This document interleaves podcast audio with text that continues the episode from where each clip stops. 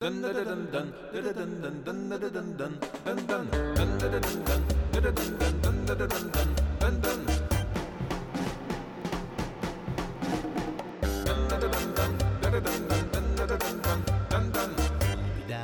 dooby da dooby dooby dub dub.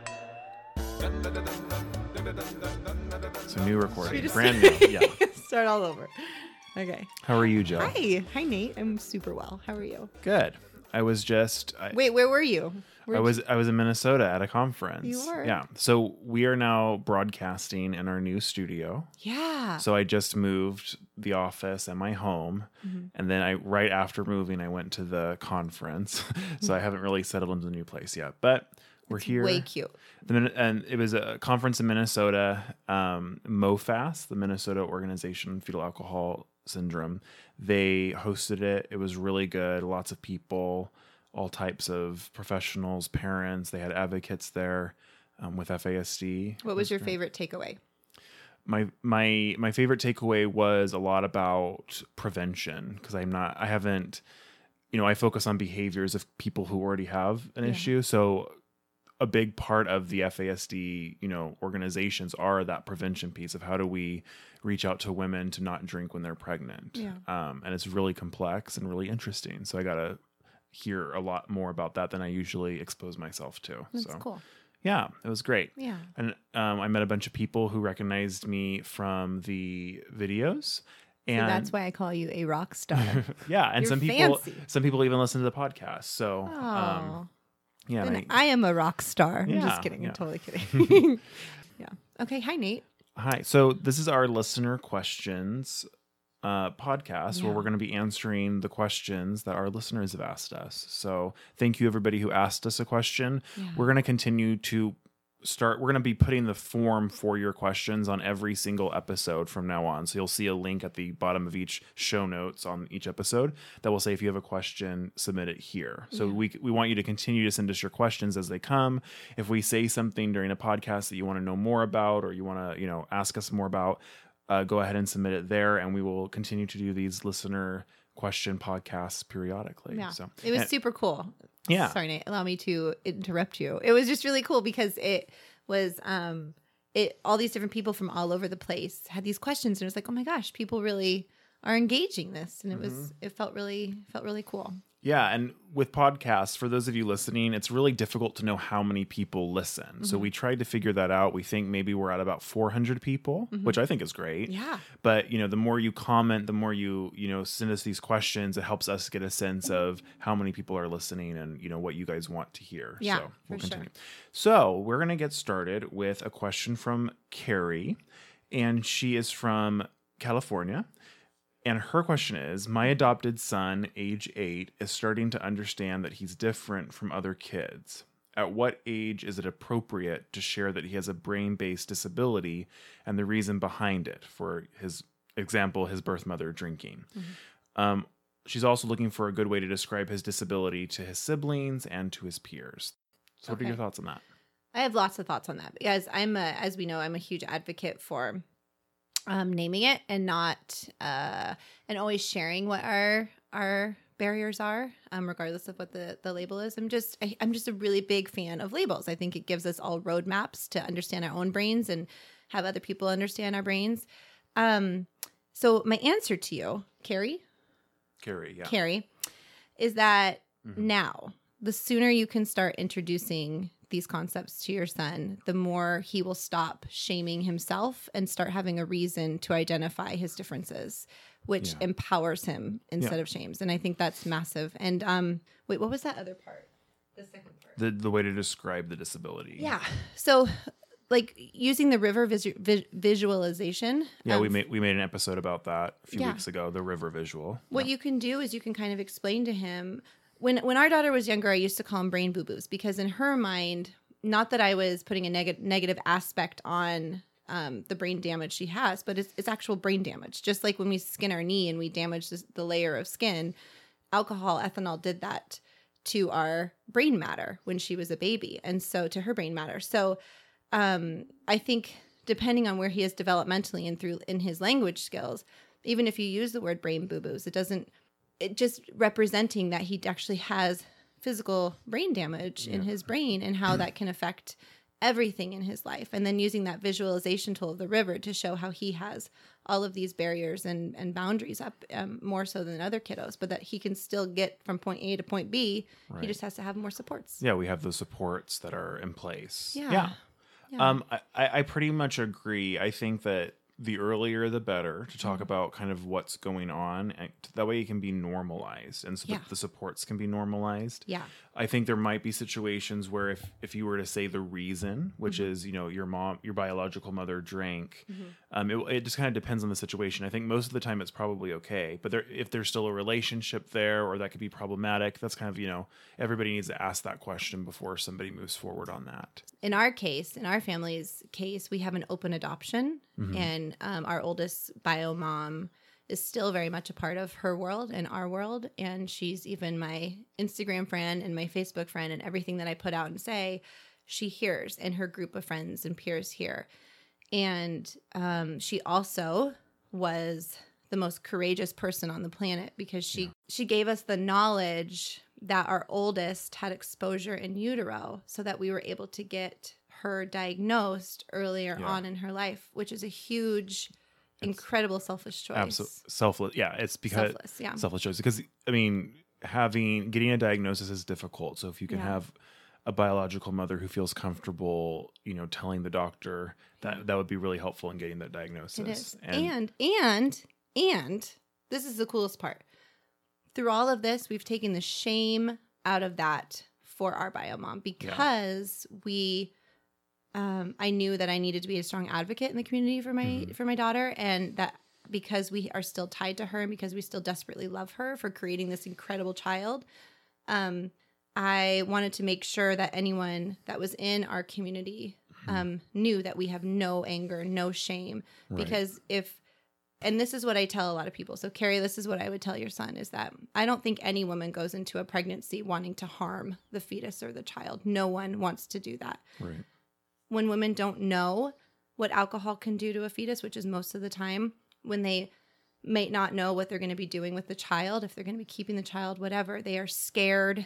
Or they, don't know they're pregnant yet. They don't know they're pregnant yet. Yeah. They're scared. They're lost. They're confused. They're not educated in that sense because of preventional issues. We we, we don't speak a lot about um, this in our society. Right. The last person we should be blaming right now, I think, my personal opinion, is the bio moms because um, they didn't want to harm, and that's what we tell our daughters that if she would have known that you were in there getting hurt, n- not a chance in hell she would have kept doing that. The second she found out that our oldest was in there and she was cooking and that she was going to come to us, she no longer drank. And while the damage was still done, her heart was in it. And that is the real her. Yeah. So it never should be about shame. It should be about a, a beautiful place. And like you said, just talk about prevention. Let's go to the next piece. Let's talk about how we can prevent it next time. Yeah, and as far as explaining it, um, there are books about fetal alcohol. Mhm. There is there are um, like kids books that are made to kind of explain it. Yeah. And so, Carrie, I guess the answer is, you know, as far as what you say, I think it's it's important for a child to know that they have a disability. Yeah.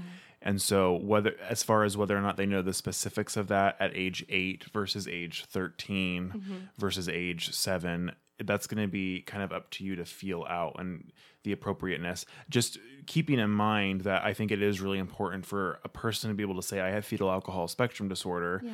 Um, and not feel any shame, and there that that is an issue. Like even saying it can be considered offensive to some. You know, bringing it up can be offensive, and it, that just has to stop. It has to stop. this is everybody on the earth knows somebody Yeah. who has fetal alcohol. Isn't Statistically. Isn't that crazy? you know at least one person, if not multiple, and so we that it's we have to kind of take away that stigma as well. And so we Yeah. need to be able to say fetal alcohol without feeling feeling like we're being jerks. Right. Um, Right. So Because in order to tame it, we got to name it. Yeah. And a lot of times this is how it comes up. She talks about how her son is starting to understand that he's different from other kids. Mm-hmm. And so that's usually how it happens is when the kiddo starts to ask you what they're or you know they're showing signs of wanting to know what's the deal here. Mm-hmm.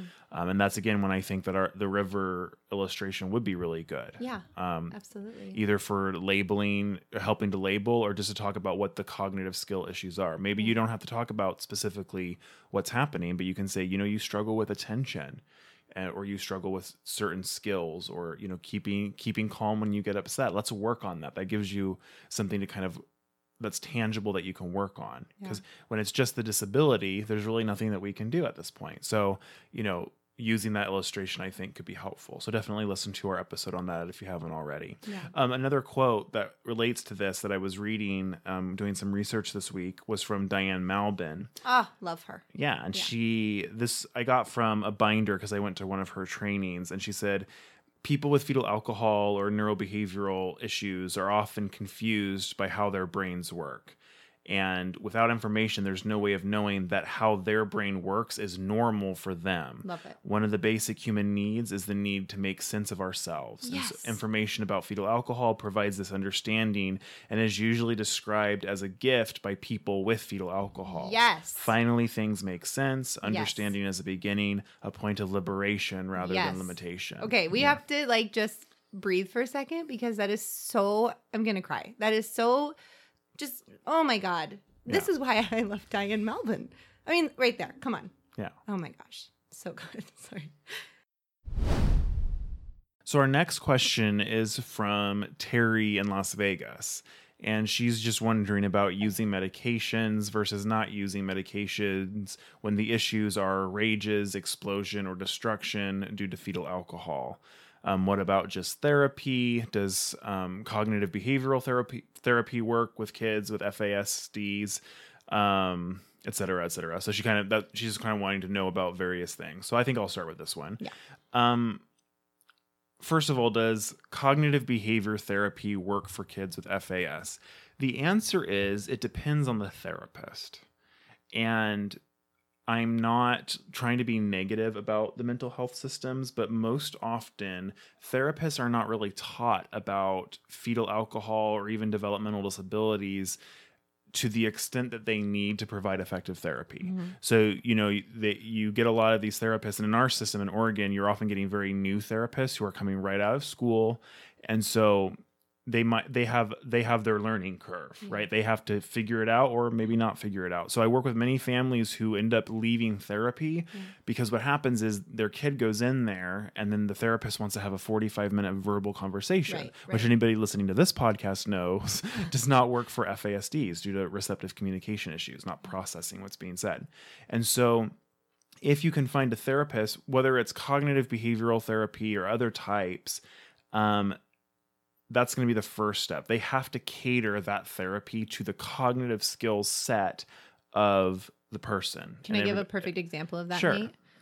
The therapist that our daughter sees right now, she's extraordinary, and everything she has to say is powerful and impacts our oldest. Mhm. But at first, she, she would come out of a session, our oldest would come out of a session, and the therapist would have a talk with me or email me and say, I just can't get through to her. Everything I'm saying, she's like, Yeah, yeah, yeah, yeah, I know, I know, I know.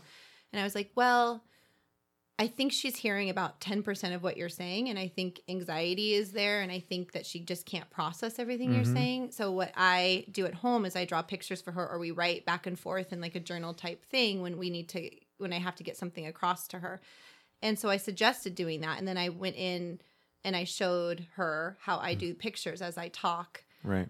after that I that session and uh, the next one time that our daughter went back to her, she said the entire time she drew pictures while talking and wrote in a journal type dialogue, writing back and forth. She said she was engaged the entire forty five minutes. Yeah. She got more done with um, our oldest than she ever has before. Yeah. And so I think even and and this therapist, although we adore her, she's never worked with someone with FASD. Right. So she, but she was willing to Yeah. learn some new strategies. and most are. I, I mean, I, I would think. I would think most are, in my experience too. yeah, Yeah. Um, yeah, because they want they want to help. Yeah, they just want to be. They just need to be told exactly what to do. Yeah. The other thing about cognitive behavior therapy and a bunch of other therapies is that, you know, the word cognitive gives you a clue. what that does is you're really thinking about your ability to think and how you respond to certain situations. Uh-huh. And that is advanced, being aware of your emotions Right. and even being aware of the flaws in your thinking. That's hard for a neurotypical person to do. Mhm. So, uh, cognitive behavioral therapy could potentially work for a person with FASD if they're initially met where they're at, maybe Mm-hmm. as a child, and you slowly build that progress. That's another issue with mental health um, systems is that often the goals. You know, and the, the payments through insurance and all of those things, you know, there's supposed to be certain progress being made Yeah. and it doesn't allow for the longer amounts of time that people with developmental disabilities, especially FASD, tend to need. Yeah. Um, so that's something to keep in mind. Absolutely. Absolutely. And the accessibility factor. You know, if Yeah. if they're if they do need medication or some kind of chemical. Oh yeah, we haven't even talked about medication yet. Yeah, right? Yeah. So the answer to that, Yeah. as a rule, is ask your doctor. um, and you know we're not doctors here. Well, speak for yourself, Yeah. Nate. I'm just kidding. The joke I always tell is I watched the sh- the TV show House, and therefore I pretty I much am a doctor. doctor, Yeah. yeah. um, it's Yeah. not lupus. um, yeah. med- I'm not anti-medication, is what I guess what I'm saying. Mhm. Um, so I'll frequently suggest that parents begin to talk to their their doctor or their medication manager about medications, especially when there's anxiety. So I'll frequently suggest, you know, that the conversation about medication start when there's anxiety. So as far as what Terry was asking about, when there are rages, explosions, destruction due to FAS, um, the, the the issue I think is that rage doesn't happen quote unquote due to FAS. It happens because there is a stressor and the person doesn't have the skills. Now it might be because of FAS, but it could also be because of a lot of other factors. Our next episode will be about loneliness. Loneliness can be a factor. So even if everything is going well, if you're lonely, you might be more likely to go into a rage. Yes. Mental health is a factor. Um, trauma is definitely a factor. So, medic- medicating when you are trying to handle rage, it's really important that you are doing it with everything else also being in consideration. Yeah. Um, which I'm sure most parents do. We don't necessarily jump to the medications of this type. Um, the you know the first time we want to try other things. So I, th- I think Terry, as long as you are ensuring that there are no other major factors playing, then you can begin to have that conversation with your doctor or med manager. Yeah. And I think, you know, we with ours, we've done um, a lot of things through diet. Um, she's been gluten free, soy free, casein free, off and on for most of her little life, which has been really beneficial. We stay away from a lot of dyes and sugars. Um, we uh, we just do a lot of things food wise that helps. Um, but without a doubt, even though we're this kind of a hippie family, that I was very much scared and opposed to a lot of the medications we're putting on our developing brains of children these days, um, we got to a point where I had to really um, learn uh, that our brains do have chemicals and that they do have um, they they do have chemicals and they they need a lot of these kids need certain chemicals synthetic chemicals in their brain to really function Yeah. so don't be afraid of pharmaceuticals. Just be a strong advocate. Do your homework, do your research, talk to different doctors, talk to different parents. Um, and and don't but don't be afraid to medicate our, your kiddos if they really really need it. Right. Because w- when there's a mental health issue, which is usually what medications that we're talking about help with, Yeah. you know, that if you can handle something like anxiety or rage, that's a shortcut. Now, additional skills can be built. If- Yes. If, you're hesitant to do that, then that means it's going to probably take longer in certain situations to make that same progress. Yeah, totally. Okay, so let's do one more question. Kristen from Texas asks are- Texas. Are kids with FASDs capable of bullying in the traditional sense that bullying is defined? I think this is a super good question. Yeah. And I have thoughts on this because I um I would say that I for most of my life have been very sympathetic toward bullies.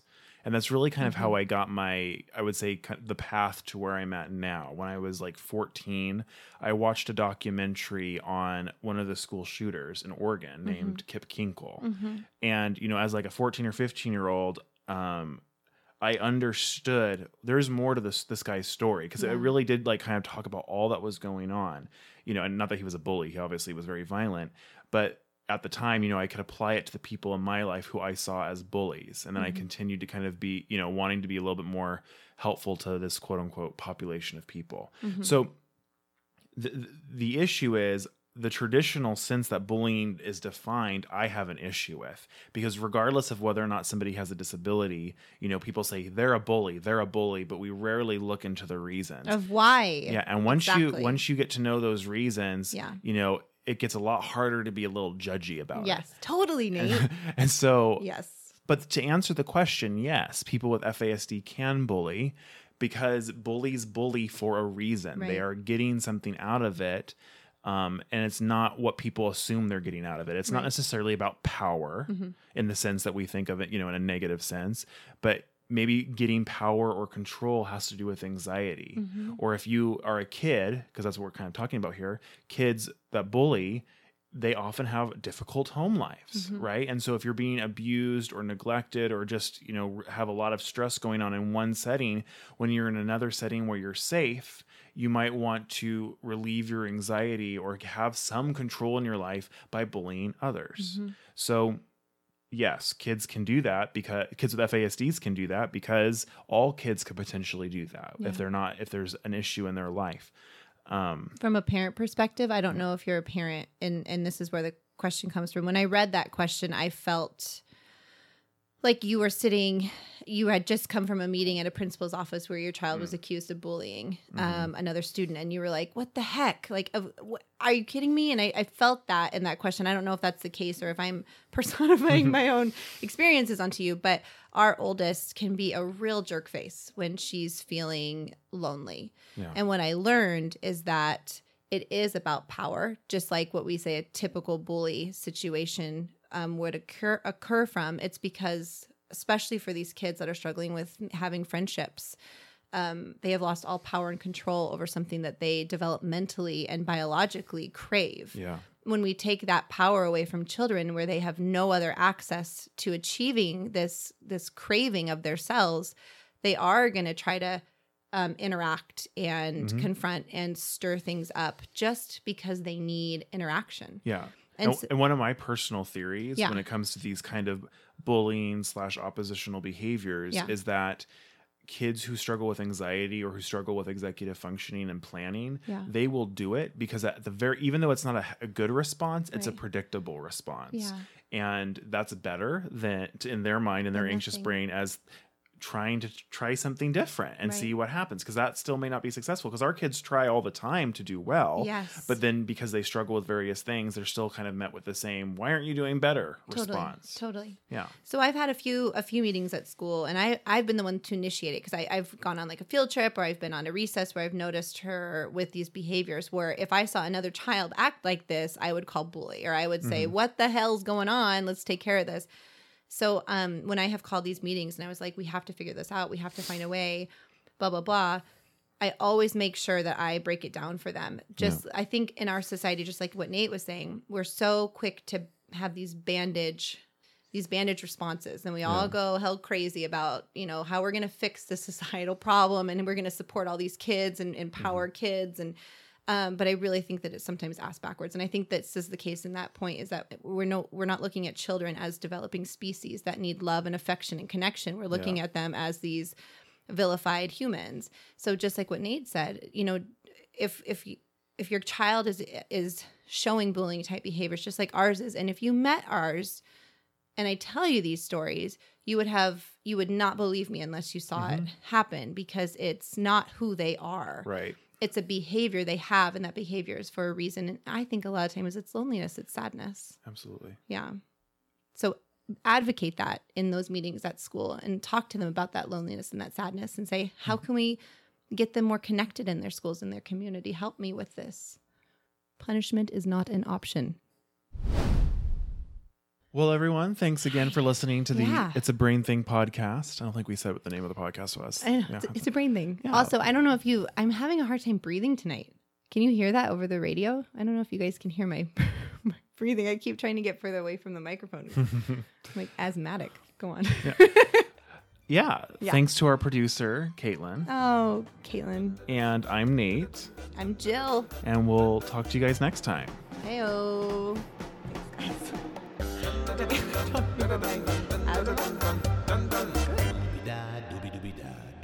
Dub dub.